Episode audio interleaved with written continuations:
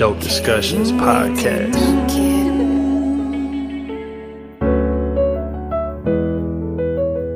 Dope discussions, gated Erica woke discussions. Mob ties, how they rock and think they both was cousins. Gifting you with their words so you might know you something. Just go and look for them live, they do it every Sunday.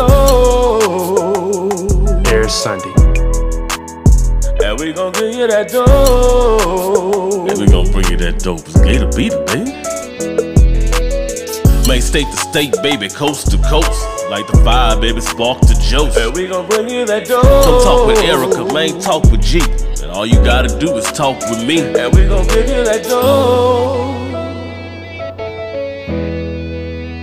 And we gon' bring you that dough. And we gon'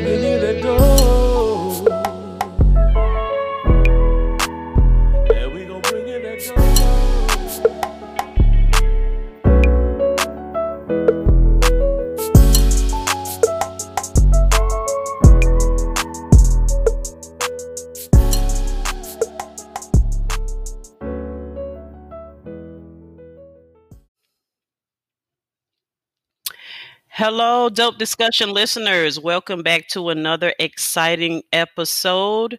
This is your girl Erica, and I have my co-host here, Mr. Gator Live. What's going on, everybody? In podcast world, how y'all doing this evening? we coming to y'all on another awesome Sunday evening, and I have a special surprise for y'all. I got a special guest for y'all. I am excited and honored to have this gentleman on the show this evening, Mr. Kevin D. Hofmann. Mr. Kevin D. Hofmann, he is an accomplished writer and public speaker who has a passion for adoption and especially for transracial adoption. He enjoys sharing his experiences as a biracial, transracial adoptee to help other adoptive families. His book, Growing Up Black, Growing Up Black in White, has helped many to see what life was like from the viewpoint of the adoptee, appearing all over the United States, speaking to parents and professionals. His perspective and lighthearted yet contemplative view is sought after by many. Kevin has been interviewed by NPR and Nightline ABC and is quickly becoming a trusted voice in the adoption arena. And I am so excited and honored to have him here. So I'm going to give Kevin a chance to, you know, after that introduction, to go ahead and give y'all a little bit more detail about himself. And um, we're going to kick it off from there. So, welcome, Kevin. Yes. Thank you. Thanks for having me. So I'll give you the 30 second version. So I was born two weeks after the riots in Detroit. So in 1967, August 1967. Wow. Um, I am the result of an affair between my white mother and black father. They worked together in one of the plants in the Detroit area. Happily married just to two different people. And so, for obvious reasons, my white mother's white husband suggested she give me up for adoption. She he actually demanded that she give me up for adoption. So uh, it was actually my mother's job to transport me from the hospital to my first and only foster home. Stayed in that foster home for three months with my foster mom, Mrs. Curry, which is on Detroit's west side, and then was adopted by a white minister, his wife, and they have three biological children. So I'm the youngest of those four. Uh, so interesting time to grow up in Southeast Michigan in Detroit. This biracial kid born from an affair between a white man, black woman, into a city that's literally was still smoking when I came out. Um, and it had to do with the fact that the races just couldn't get along, and the black people were just sick and tired of the oppressive treatment that they had gotten from the majority white police force. Right. So that's the environment that I was born into. I, man, look, I was so um fascinated reading some of your story. I didn't I'm I'm to get the book and read the full book, but some of the snippets that I read, I was like, you know, I started to get chills um over my body reading the story um about your parents and all the stuff they had to go through to even adopt you and bring you into that community and all of the adversity that they had to face. So I definitely applaud them. And I think they are awesome people, you know, for taking you in and raising you. Yeah, they when I was 11 months old, we lived in Dearborn, which is a suburb of Detroit, very white suburb of Detroit. Um, and when I was 11 months old, we woke up to a cross burning, burning on our front yard. um, so, and that was people are shocked when I say that, but that was 52 years ago. So that's recent history that people. Yeah, that ain't long ago. Yeah, yeah.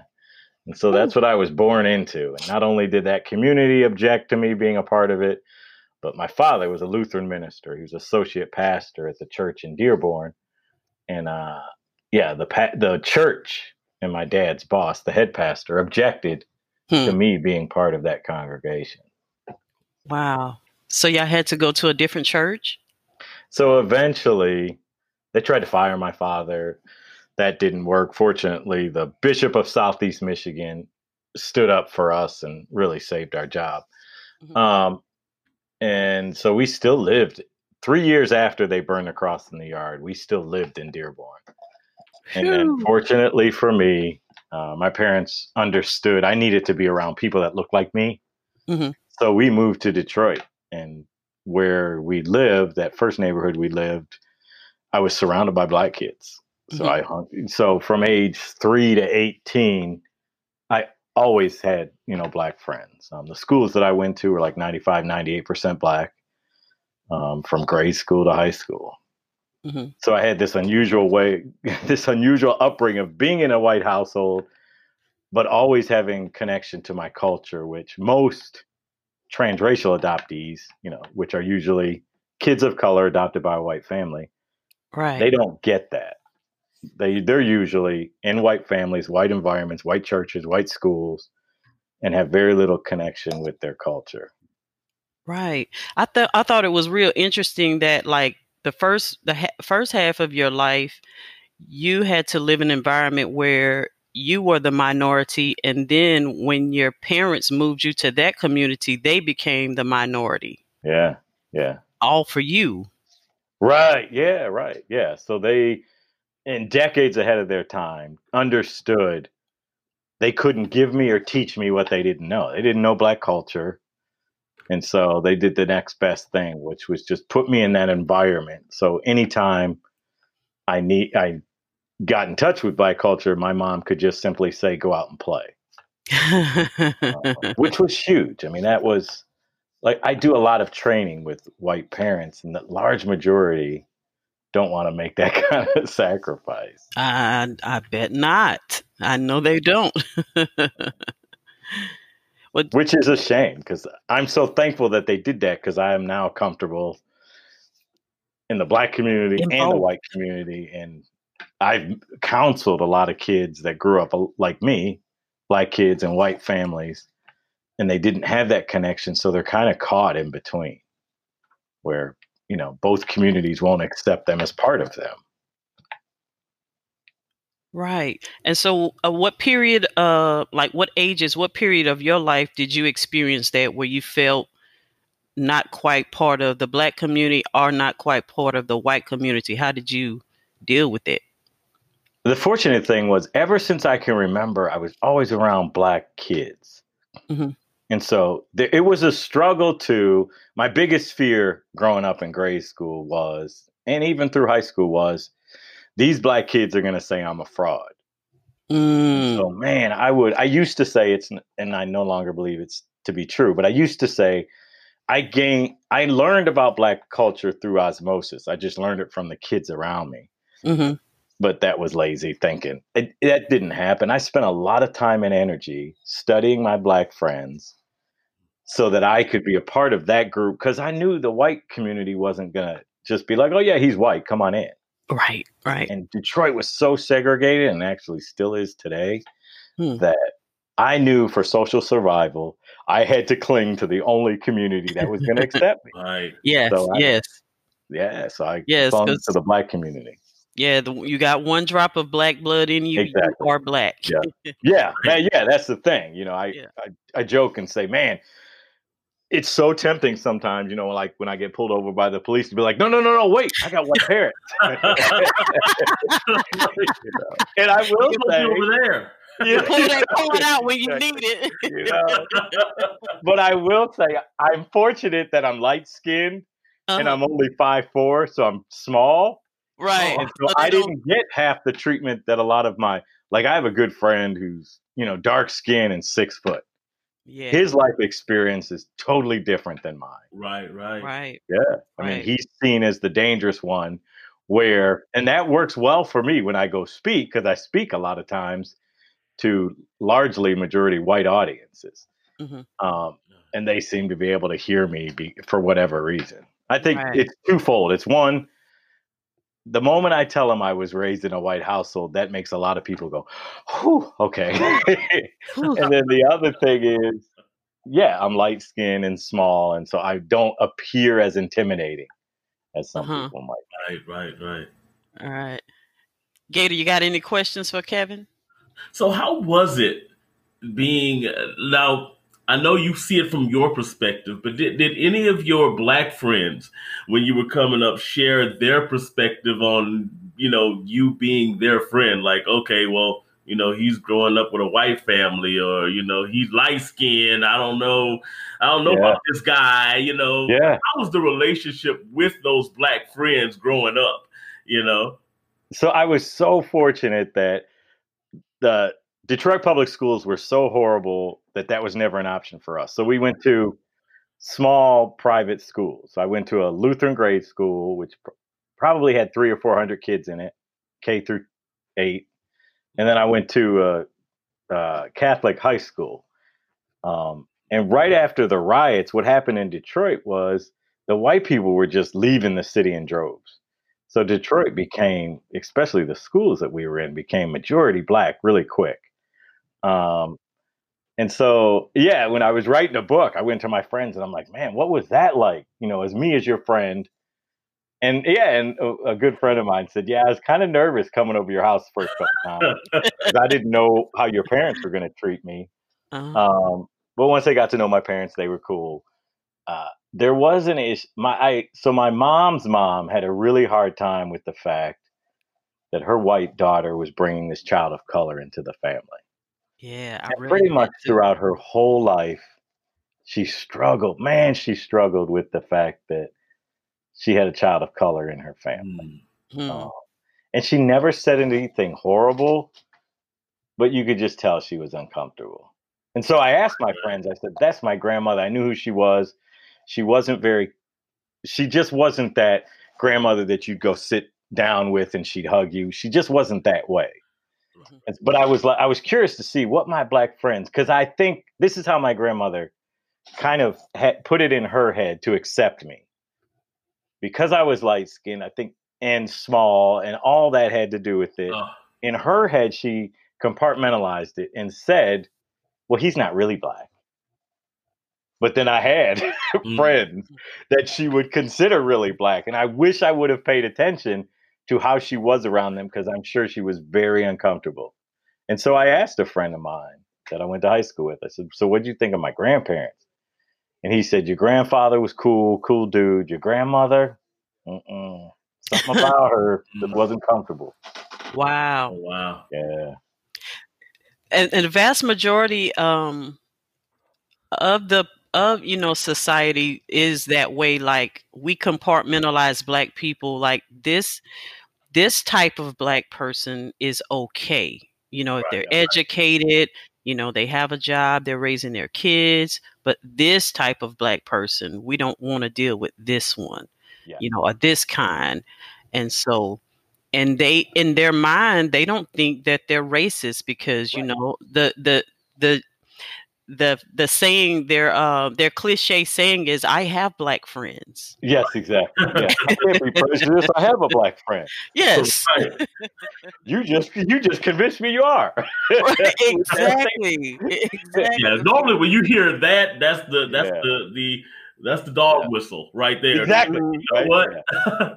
Yeah. you might be one Yeah. I gotta watch. I gotta watch Yeah. Right. I can't be prejudiced. My best friend's black. Yes. right. Right. That's their go-to scene. Yeah. I get that a lot when I go train, whether it's foster parents or I do a lot of work with uh, K through 12 schools and universities and diversity and inclusion. hmm And because you you're supposed to be the, the subject matter expert when they bring you in, there's something about it that anywhere I go to train, I'll get cornered by a parent and I got to hear, I tell my wife this, I got to hear their racial resume, right. which is they want to explain to me why they're not prejudiced or why they're not racist. And-. He was light skinned. My uh, my cousin dated a white girl a long Yeah, time yeah. ago. I get that all the time. My grandson is biracial. Right. Yeah, I Right. get that a lot. Right. You didn't really. You didn't have anything to do with that decision. I mean, right. Yeah, exactly. Right? Yeah, yeah, yeah. Right. if you had, Right. Exactly. Now you Right. say you're a subject matter expert, and people call you in to speak at a lot of these engagements and everything. How did you get into, you know, wanting to share your story uh, with other people that may be going through the same scenarios that you went through? and that was probably the biggest mistake I've made business wise, which was initially I wrote the book ten years ago, Mm. and my my wife told warned me against this, and man, ten year mistake. Um, I was so focused on families like ours, so I was going after the adoption community, but unfortunately, usually you're talking to agencies that are nonprofit that don't have a lot of money Right. Mhm. big mistake. And I didn't understand because it's sometimes when it's your story, it's not as big. Like Right, you don't right, understand the right. impact of your own story. Right. And after, yeah, probably seven, eight years, I started to really discover every time I told the story, people would draw back and just be so shocked by it. Mhm. And then I thought, and I did, when I wrote the book, one of the things I did when I wrote the book was I wanted to talk about race in a way that anyone who read the book could understand what it was like as a child of color growing up in this country and how I interpreted things. And I, my, the biggest hurdle was you've got to talk about it in a way that'll make people want to continue to read and not put the book down. Right. Right. Um, and the big mistake I made was not seeing that this story is so much more than adoption and really speaks to race, identity, culture. Um, and so now I'm going after a much larger audience. right. Which, man, should have done a while ago. um, so that's how I got into it. I just slowly started getting into grade schools, and then we then I moved to universities, and now the big push has been getting to large organizations. Yeah. Right. Well, I can say that you did accomplish that goal with the way the book is written because when I when I read the first few paragraphs, I was like, "Oh yeah, I got to buy this book." Yeah, right. It just sucked me into the story, and so yeah, Yeah. I'm definitely going to get the book. Um, but I did want to ask you, what is what's the percentage of families, like white families, who adopt, um, you know, children of other races? so it's interesting that if you look at the child welfare system today, and the, that system is so broken. I worked in the child welfare system for about a year and got so frustrated with it, I just quit. Um, Yeah. but unfortunately, we don't have enough families of color fostering and adopting to get all the children of color out of the system. Um, Okay. And that has to do a lot with our community is disproportionately targeted. They'll go into our community and take a child away because they feel they're neglected, especially in poorer communities. Mm-hmm. But you've got the same behavior in white, richer communities that, Mm. but they don't do it there. And so. Right. so yeah, so there's this myth that black people don't adopt, and anytime someone tells me that, I tell them two things. The first thing is you can't have the same agency handling adoption. It can't be the same agency that's coming into our community and taking kids. Oh that yeah. just doesn't even make sense. Like Right. I'm not gonna trust you then and and want to adopt through you if I just saw you take my neighbor's child. Right. Exactly. So I Wow. think that's it. And then the other thing I tell people is black people do adopt much much more than is recorded. Mhm. We just take in family members and there's no paperwork to it. Very Exactly. true. We Very don't true. do it. The, we don't go through the system Exactly, to do it. yeah. We just do it. Yeah, I have Right. so many friends that were raised by their grandmother or an aunt. Right. And that's the same. It's we in the adoption community, we call it kinship adoption. It's the same Right. thing. We just didn't do the paperwork. Yeah. And, and because we didn't do the paperwork because we didn't want you in our business. Exactly. Yeah. And um, monitoring and and asking all these personal questions and getting all in the who's living in this house and who you know does and I don't and trust that. what you're going to do with that information. Exactly. Exactly. Exactly. Until so tax- maybe they have to get a little better with being more um more family friendly and making people trust them and Yeah. um for for black people to want to even get involved with it Yeah. and make more of a commitment not to take kids out of people's homes. We should be better, more committed at okay, this family's having trouble. What can we do to keep them one family? hmm And so often it's these are not good parents. Let's take them away. And we've got to do a better job of supporting the parents so they can be better parents, and that child can stay with their family. So have you found that sometimes when a when a child is taken from a home and placed in another home they're placed in a worse worse situation Yeah, yeah, the whole system. yes. Um, and when I was in the in the system, that was the big thing. Uh, I hate it when we would move kids from one foster home to another hmm because I just felt like every time you move that child, you are scarring them. Hmm And how about we limit the amount of scarring that we do to kids? Um, right But it just seemed like the easy fix. You know, if something went wrong in a foster home, the first thing they would do is just go and rip the kid out of the home. hmm and that doesn't do a whole lot to convince the kid that this is a stable system. Right. Exactly. Yeah. That's that's where the, you find them. A lot of them uh, take their chances on their own and just run away and live on the streets. Yeah, That's crazy. Yeah, yeah. Definitely. Well, I had. Let me see. I read. I read an excerpt that you described how, you know, after you were when you were writing the book and you thought back to a point in your childhood when you kind of felt different from your brothers and sisters, and you recalled an incident where your grandfather was playing Yeah. um, with the other kids in the park Mhm. throwing leaves, and you felt Yeah. like you were just on the sideline watching it. Yeah. Uh, when I wrote the book, I got the chance of interviewing my adoptive parents and then my mom's mom, so my grandmother. Mhm. Um, and at that time, she was in a she was in assisted living. She was still fully functional. She was fine.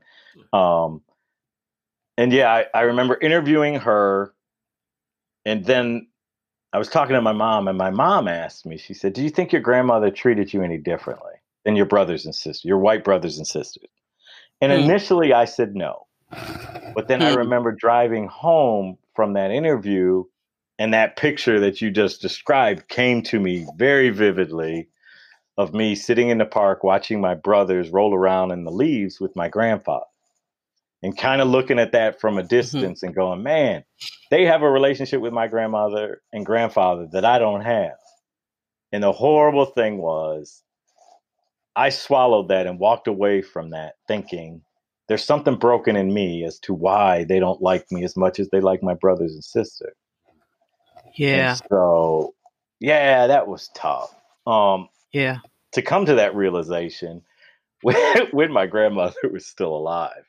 The Wow. good news, the the actually the happy ending to that story is, and this sounds kind of morbid, but when my grandmother was dying, I remember going and I towards the end of her life, I didn't like going to see her because she was very critical.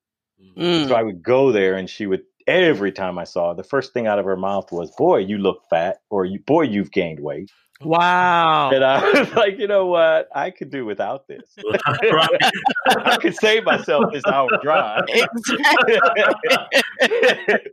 and not take the hit. Really. Um, but the last time I saw her alive, I was at the I was standing at the end of her bed and she's in and out of consciousness. And she wakes up and my wife is there, my two kids are there, my mom and dad are there. And she just looks at me and very calmly says, Wow, you look okay. Mm. And being a man, we don't always get things right away. right. Yeah. So that went over my head. And then on the ride home, my wife said, Did you really get what she was saying? Right. And it was, it, it took her pretty much most of her life to come to the conclusion that this kid was okay. And then I, she was okay with having this child of color in her family. Mm. Wow. She came And to so- peace with it. That yeah. was And, probably, and then, that was probably her generous most profound compliment she could have ever Yeah. given Yes. you yes, in her you way. Yeah. Right. Yes. Because she wasn't, yeah, you weren't getting a whole lot of compliments out of her to begin with. right. Um, so she came to that conclusion, and that was a powerful conclusion because then it released me to go and be better and more.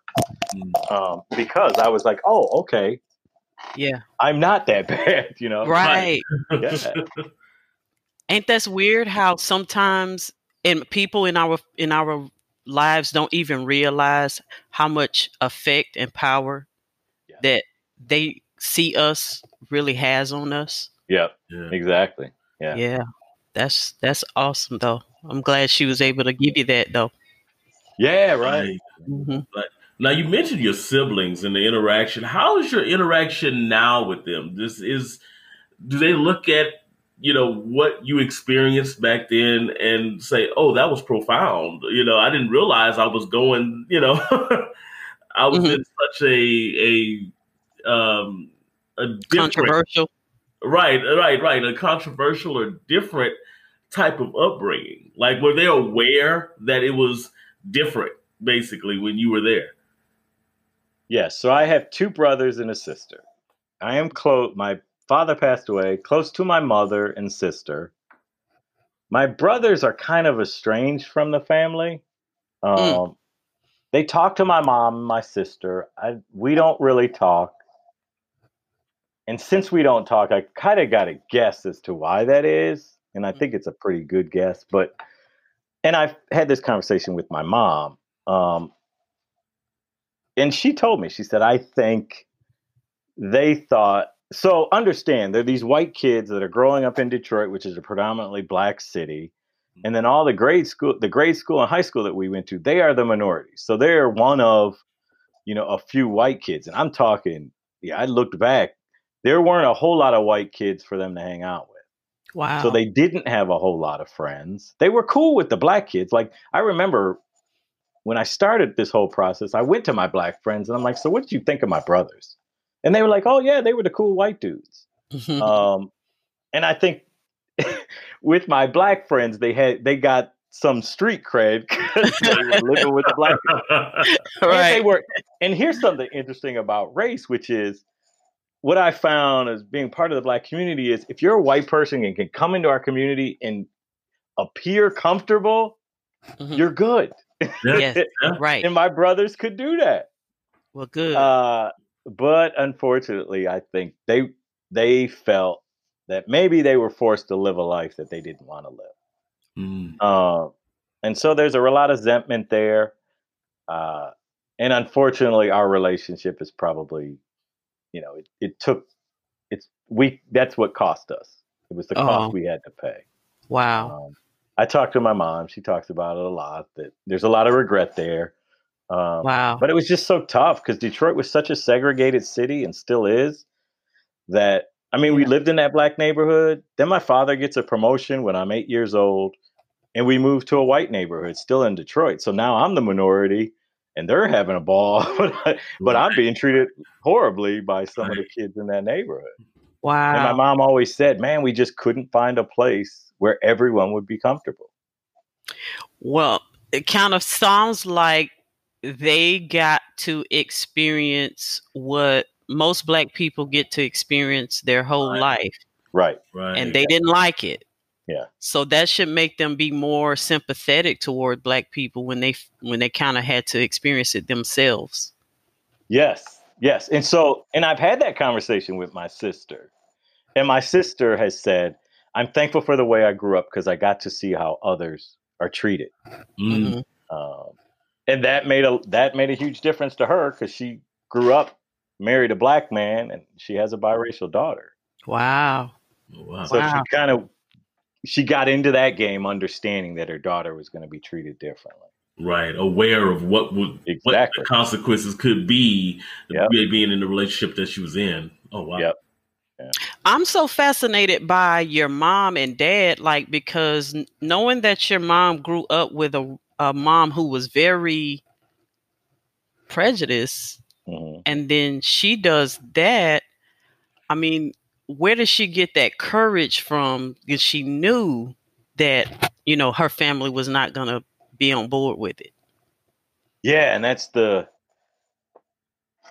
So here's how it all rolled out. When my mother, so my mother and father had three kids. Um, her my mother's last pregnancy was really tough on her physically. They always wanted to have four kids, so they chose to adopt the last child. Um, because she was physically able to have children, they could only qualify what was considered hard to place kids. Ah, And so, children of color, biracial children, and actually in some areas today, we're still considered hard to place. mm-hmm. Mm. Um, and then you have medically fi- fragile children, which are hard to place. They were presented with two girls that weren't going to live much longer, Hmm.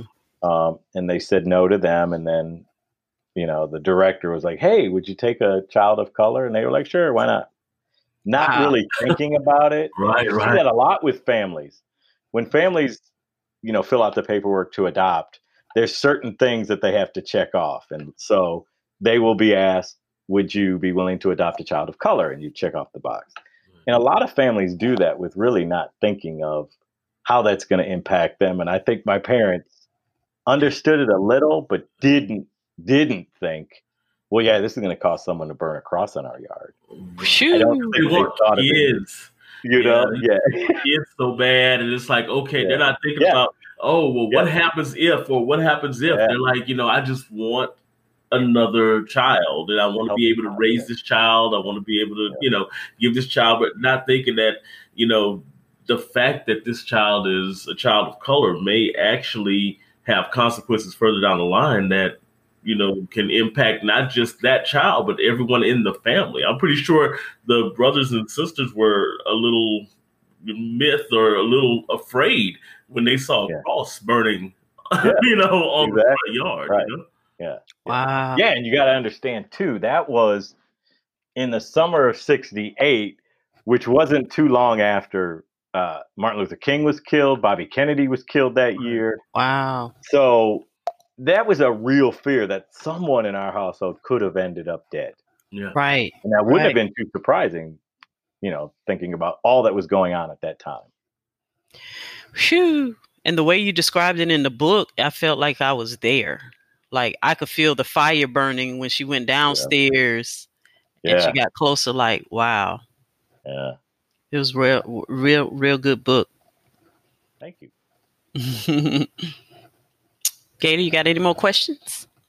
Well, no, actually, I'm just, I'm just still, like I said, just, just listening to, you know, thinking about and putting myself in that position, you know, Mhm. especially like you just mentioned, 1968, you know, literally months after, you know, King was assassinated, you're sitting there and you're literally looking at a cross burning in your yard.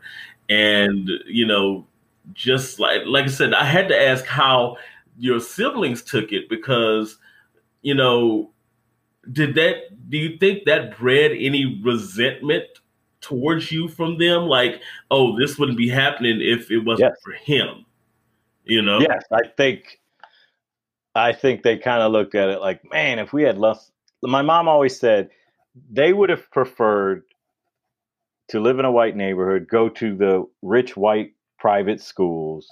hmm And I think, you know, as a kid, you're thinking, man, that probably could have been possible if we had one less kid in the family. hmm Hmm. And I think too, they thought, man, you've made a lot of concessions for this kid. You've moved us all into a neighborhood for him. You've put us in schools for him. Um, and so that's one thing I warn about when I train families like ours is avoid the temptation of creating invisible children. I think my brothers felt invisible. I think they felt that yeah, everything's being done for Kevin. Yeah. and and and the way we looked at the transracial adoption back in the 60s was different from today. I think my parents went into it thinking we're this white family who just happened to have adopted a child of color. Right. hmm And I tell parents today, no, you've got to go into it understanding you are now this multicultural family. hmm And that means selling celebrating everybody's culture. Right. The Right. temptation when you have, you know, a special needs adoption hmm um, is that you put so much attention on the child that has special needs. Um, You neglect and the this rest. kind of this will make some cringe, but I do consider transracial adoption a special needs adoption because these children have special needs. You can't. I think the assumption I see a lot is it will just organically fall into place, and everybody will love this child because I love him, and that's not true. Right. Color No. doesn't matter. It does. Definitely Yeah. does. Do you think they maybe felt that way just because of the strength of their faith? Because I mean, your father was a minister, and maybe you know, just you know, I was always taught that just because you see things one way doesn't mean the world's going to see things the same way. So them adopting you, saying, "Oh, you know." Just like I said, the strength of their faith being okay. Well, you know, I don't see his color. I don't see any of that.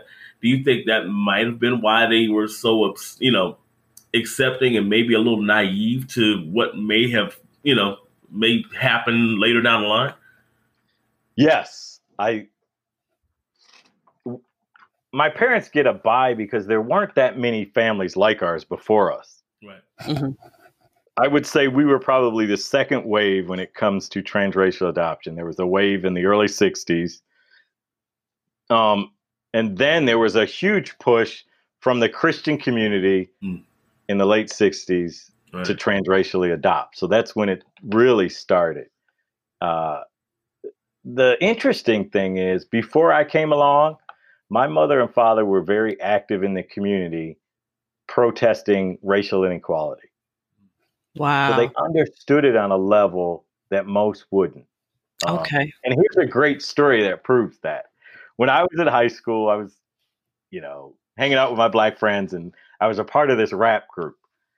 And and that was back when Oh, like, wow. gangster rap was just coming out. Yeah. Oh, you can't say So- that. We got to get you to spit some bars a little bit. So No, no, you can't. There's a reason why I got kicked out of the group. so eventually, I got kicked out of the group because I was killing their street cred. so I can laugh about it now. but it hurt back that was but you can laugh. that was a common thing for me with my black friends. Man, I just wanted to be a part of that black community, a part of my black friends. But every now and then I would get, well, you sound proper or you talk proper, Oh, which is just code for you sound white. right, Right. Yeah, that doesn't play well in the in the rap game. and so we were this is in high school we're all at my dining room table writing these raps and then saying them back and forth to each other Uh-huh. and this again was just at the dawning of gangster rap so all the raps we were were saying back and forth to each other were all anti-white anti-establishment down with the man all that stuff. So we're saying this back and forth and my mom's in the kitchen. And so man, flash flashback like 30 years after that i'm on a panel with my mother and we're in front of a large group that has read the book and i talk about that story in the book and one of the, these women knew my mom and so they're all like judy that's my mom's name. Oh, uh, so tell us about this rap group. What did you think about some of the things that they were saying? And me and my mom never talked about that. So when they asked the question, I'm sitting next to my mom on the stage and I'm leaning in because I want to hear what she's got to say. And what she said blew my mind. And she said, typically, she starts off like any mother. Well, I wish they would have cleaned up the language a little. right. Yeah. But then she said, they were angry and they had every right to be angry. Oh wow. Wow. And I was like, wow. And on top of that, again, I'm, I'm in my teens just trying to figure out who I am in this Right. whole racial identity thing. My favorite shirt that I used to wear was this black t shirt that had the outline of Africa on the front. Mm, And on the back, on the back, it said, "It's a black thing. You wouldn't understand." I think I Yeah. and that was the time where we had the medallions too. Oh, yeah. So I had this medallion around my neck in the shape of Africa, and then on the back it said it's. And like, how could you not be offended by that if you're a white person in my house? You was the light skinned Spike Lee. you know? Yeah, exactly. Yeah, exactly. And so I was. I just. I give my mother so much credit for just allowing me to try and figure out who I was. Wow. I mean, she gave at her expense too. Yeah, she sounded like an uh, awesome woman. yeah, that's Yeah, and then there was a powerful statement too. You know, it's like I Yeah. understand their anger. You know, And they had every right to be. right, right. Yeah, and you brought up Spike Lee. I think we were fortunate in the 80s that we had Spike Lee, we had John Singleton, hmm we had Public Enemy, we had Yeah. all these people. That's why they were so endearing to us, is because they were saying what we were feeling. Right. Exactly. So my concern now is I don't. You got Nipsey Hussle, um, but I don't see the leaders today that we saw back then. No, Exactly. They're not Yeah. saying what we feel. They're they're projecting a false image, but they're not actually seeing what's really going on inside of people. Right. Which is which helped me and my friends so much because I said that was kind of like a relief valve for us. I could go, like if mm-hmm. I was so frustrated with how I was being treated racially, man, just put in Chuck and Flav and you were Right, fine. Like, that just helped relieve some of that. And Exactly. I, I don't see that kind of outlet. Like I said, I think we took for granted Spike Lee and John Singleton. And man, we would, ju- I mean, you, the day those movies dropped, we were there oh my God. because God. they spoke so much to us. Oh. Yes. You felt like you were at home and like you could let your hair down and be you. right. Yeah. I think the and it was and it was nobody had ever catered to us. I remember I was in college on a break and the movie Krush Groove came out. yeah. Oh, Wow. And I ran home. I went back to Detroit opening night and that movie it was a movie I used to work at, Americana in Detroit, huge theater. Yeah. And I just remember we all just wanted to see someone like us on the screen. right. Mhm. that was a perfect example. That night, there was this big pic- glass picture window at this theater. Mhm. It broke out because so many people were pushing against it because we just wanted to get in and see these guys on this big screen that we Yeah. that looked like us that that was speaking to what we were going through. Um, but yeah, you don't really see that outlet too much anymore. Y'all gonna make me get uh tonight. I'm gonna go get watch me some old Spike Lee movies. or Oh, something. Yeah, yeah, yeah. It's a pop around here, man. You better watch. yeah. So Kevin, tell tell our listening audience um what they can expect from you next. Where can they find you? Where can they get in touch with you if they want to follow you or um, get any of your um, you know benefits of your material? Okay, so just go to my website, which is my name, Kevin, K E V I N, Hofmann. It's with one F and two N's, H O F M A N N dot com. There you can see the book, you can see uh, some of the things I speak on, some of the podcasts I've done.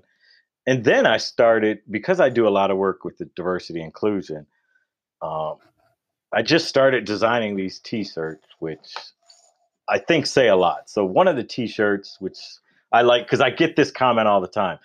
I don't, I don't see color. I'm colorblind. Mm-hmm. So, so one of the shirts I have just says, uh, "If you don't see color, I must be invisible." Wow. In the, middle of, in the middle of that T-shirt is a chalked out outline of somebody Mm, wow. because it can get that serious because you don't choose to see color. But right. it can cause lives to be lost. Well, I Uh, tell and you then on the on the back it just says "See me." Mm, Just see me. Right. There's nothing wrong with the fact that my skin has more melanin in it than yours. It's not a Exactly. bad thing. It's just a different thing. So see right, me. right. Now, do you Don't- have any of those in a 4X? Because I think I'm going to get that particular shirt. I need to go. I do too. I want one too. I want one too because yeah, I I get it's a with you. We just cop-out. did a test run because I wasn't sure how well those would sell. Oh, yeah. Um, Yeah. I think it's a But, cop yeah, I out really when like people that. say that when they say Yeah. they don't see color because yes, you know everybody wants to be seen for who they are. I don't Yeah. want to be like you. I want to be like me, but I want you to accept me for who I am. Right. Right, and there's nothing wrong with that. Like, there's Mhm. nothing wrong that I'm a person of color. That's not a bad thing. It's just a different thing. Exactly. yeah, uh, everywhere I go, yeah, uh, there are three things that always come up everywhere I go. I don't see color. How come we can't say the N word? And then what I get from black students and parents is I'm sick of people touching my hair. Get that everywhere I go. Wow. And what people don't realize, and people get shocked when I say, okay, here's the hair thing. We have a history in this country of one group of people owning another. Mm. And part of ownership is you feel very comfortable picking up what's yours or yes. touching what's yours. Right. So, although your child may not think may think it's this innocent act, and you can't understand why we're so upset as parents because your hands are on our children, mm-hmm. that's where it comes from. Yes. Yeah. You you you know it's just like you know when a woman's pregnant there's this crazy belief that i have every right to go up and touch her belly no Oh my God. Where did that Yeah. come from? yeah privilege It was always my pet peeve. Like perfect Yeah. strangers in a store want to rub Yeah. your stomach. I'm like, I don't even let my children or my husband do that. Don't do that. exactly right yeah yeah i don't know what you got on you i don't want that on me Exactly. I don't need to get corona around here. I don't know what to do. Right. you know, Speaking- really, Speaking exactly. Juju on my the baby or corona. something. Right, I don't need, no- I don't need no corona. Look, let's uh, You let What us you in ch- corona? bottle. What you talking about the beer? Keep your hands to yourself. yeah, exa- yeah, that's what I just had that conversation at a meeting with the school I work with. Is that one mother couldn't handle that. And I finally just had to say, let's just keep our hands to ourselves. Is that a hard rule? Yes. I saw a little cute video last week. This little black girl, she had her hair braided and she had the little beads in it. And they her and um a little white girl was sitting next to her.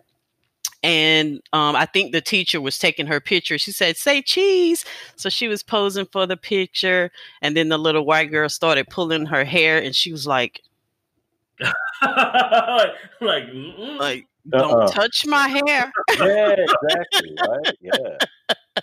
She was only like three years old. I was like, uh huh. Yeah. See, it starts early. It does. And so it, the other t-shirt I have on the front, and this is the old saying we used to do back in Detroit. When we would play basketball, you know, it was usually in the backyard where, you know, those houses were one right after the other. So we didn't have a whole lot of room. So oftentimes you'd be taking a basketball out against the fence or against a rose bush. Yeah, You didn't have a whole lot of room. right, right. So we came up with it was the rule, it was called three feet. And I remember there was this kid a block over, Max Mixon. And he would so he'd be taking the ball out, I'd be checking him, and Max would yell out, Give me three. And he'd only yell it once. And I had, you know, less than a second to move back and give him three feet. If I didn't, he was gonna just fire me up with the basketball. Right, Um, right. and so from that thought, when I go into schools and universities now, I say, look, we've got to create an environment where the kid with the Black Lives Matter t-shirt and the student with the Make America Great Again hat can coexist. Yeah, right. So how we do that is just give me three feet. This is my three feet. I own it. How I believe is never gonna. It does nothing to do with your three feet. I'm gonna keep my three feet here. You keep your three feet here. And until we're cool enough where we can talk about that stuff and we're in relationship, we, let's just not do it. You're never gonna convince me to wear a red hat. I'm never gonna convince you to wear a BLM T-shirt. That's Mhm. fine. My life can go on without that. I don't have to be committed to bring you over to my side to think how I think, but we've just got to respect each other's three feet. So just give me three feet. Right. And if you give me that three feet like I did Max, we're good. If you don't give me that three feet like Max did to me, if I didn't give him three feet, hmm Like- there's consequences and repercussions. right. Right. Well, here, here's a question for you. I got a question for you. Mhm. It seems that in years past, like the the subject of race, religion, and politics, we we had boundaries for those uh, conversations. Those were conversations we only had, you know, behind closed doors or with friends and family. But it seems to be now that people are having those conversations openly everywhere on the internet, you know, at the workplace. So do you think that's what's causing such tension now? I think what's causing some tension now is that we have an administration who has said, hey, I'm going to do and say whatever I want to say. And I'm going to give you license to do and say the things that you wanted to say for the last 20 years. Hey, go ahead and say them. Yeah. Because I'm saying them and I'm not really being called on it. Wow. And I think that has sent, and all the statistics will show you that the hate crimes have gone up. All that stuff has gone up since this administration. wow. So, yeah, I have never seen someone in that position that way where, man, it was kind of just like he was the one we looked to. And then it's frustrating too when you had a man who pretty much did that job perfectly. Mm-hmm. Oh, but he had to Yes, he because had. they were looking for any little thing to get him on. Yes. And I think that's the reason why we're dealing with what we're dealing with now is, you know, in politics, the pendulum swings. So Yeah. Yeah. those that don't think like I do have thought, man, the pendulum's way over here because we got this black dude in office. We need to correct this thing. So And- then we end up with Trump. So man, I hope and pray that we're And bringing it back. to- Obama's presidency just speaks to the historic nature of being a black person. Like you Yeah. have to be almost perfect. yeah. to And even isn't that get what we tell our kids? Yes. Yeah, you have to be twice as good to be just as good. Yes. You have to be. You have to do five times more as a white person just to be on their level. Right, right. And so, yeah, I mean, that's history will show that that there was a man that man I don't know many people that could have navigated that like he did. I Um, know. especially in this day and age with social media and all. Uh, there were people I'm convinced their full time job was just to find something on. It. And they never Exactly. did. And they never so did. speaks volumes. So I think that's why we're dealing with that. That they've been kind of everyone's been given license, Yeah. and then social media doesn't help. That now we're all experts on everything. Um, yes. yeah. So people, yeah, and and that's the thing that I found when I work in schools is that, yeah, my the you know my kids were called things that I never was coming up. Wow. And there are words that are used today in schools that I thought we never use. We do. We stopped using. I thought we had enough sense, but no. No. no.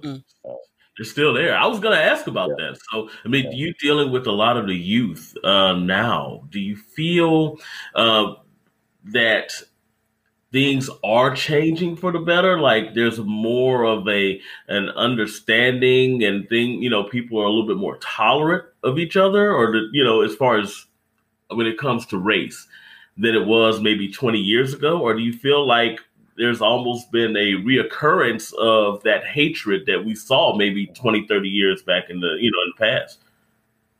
Yeah, I, I think it's much much more volatile now. Um, social Mhm. media definitely plays into that. Uh, yeah, and, and again, I every day I, I'm hearing what kids are saying to each other in between classes, and it's not Hmm. it's not kind. Wow. And so we as adults, and so the, the schools have a really hard time where they're like, well, we can't control what they say because their parents are horrible people. Uh, and, and I'm like, well, yeah, but you can. Like, kids know. You knew, I knew that if I Mhm. went in to Mr. McGowan's history class as a sophomore at Benedictine High School in Detroit, Mr. McGowan was not playing with any of that stuff. So I didn't Mm-mm. do it. Mm-mm. But then I could go out go out into another class and that teacher didn't didn't have control over us, so we did it in that class. So I, I tell all the schools I work with, you have to set a standard on your campus, which is, uh-uh, we're not going to do this on this campus, and send a very clear message. Kids will get it, and they won't do it. But you've gotta Exactly. send it. Well, Yeah, they they have to. Kids need boundaries, and they need Yep. consequences when they Yep. cross those boundaries, and that's Right. simple as that. Parents too. Parents need Yeah. boundaries too. Exactly. Well, Right. Because Yeah. well, the parents it starts with the parents. You can clearly see what goes on in house when they how Right. they act at the school. right, right, right. You know, a lot of parents they'll come up and say, you know, oh, my child didn't do this or blah blah blah blah. And you know, hey, look, yeah. I, I'll be like, I'll be quick to tell them, I'm with your child longer than you are during the right, day. Exactly. right. Well, Kevin, I thank you so much for joining us. This was so awesome. I had so much fun. Me too. Thank you. Oh yeah, it was awesome having you here. man. Yes, yes. I still I, want you to spit some bars before you go. No, no. Won't do it. Ice, ice, baby.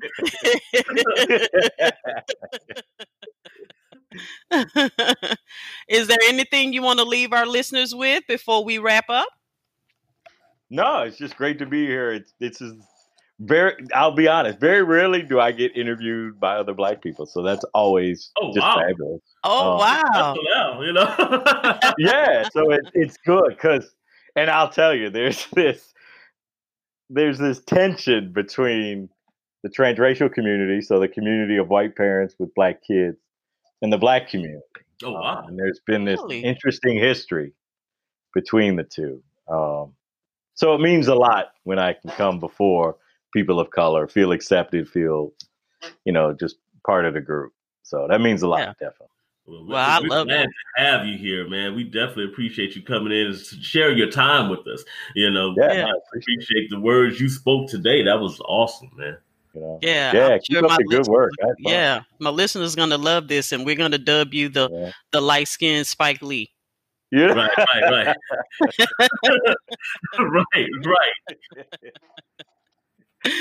All right, dope Yeah. discussion listeners. Well, I hope y'all enjoyed this episode of Dope Discussions as much as we did. Um,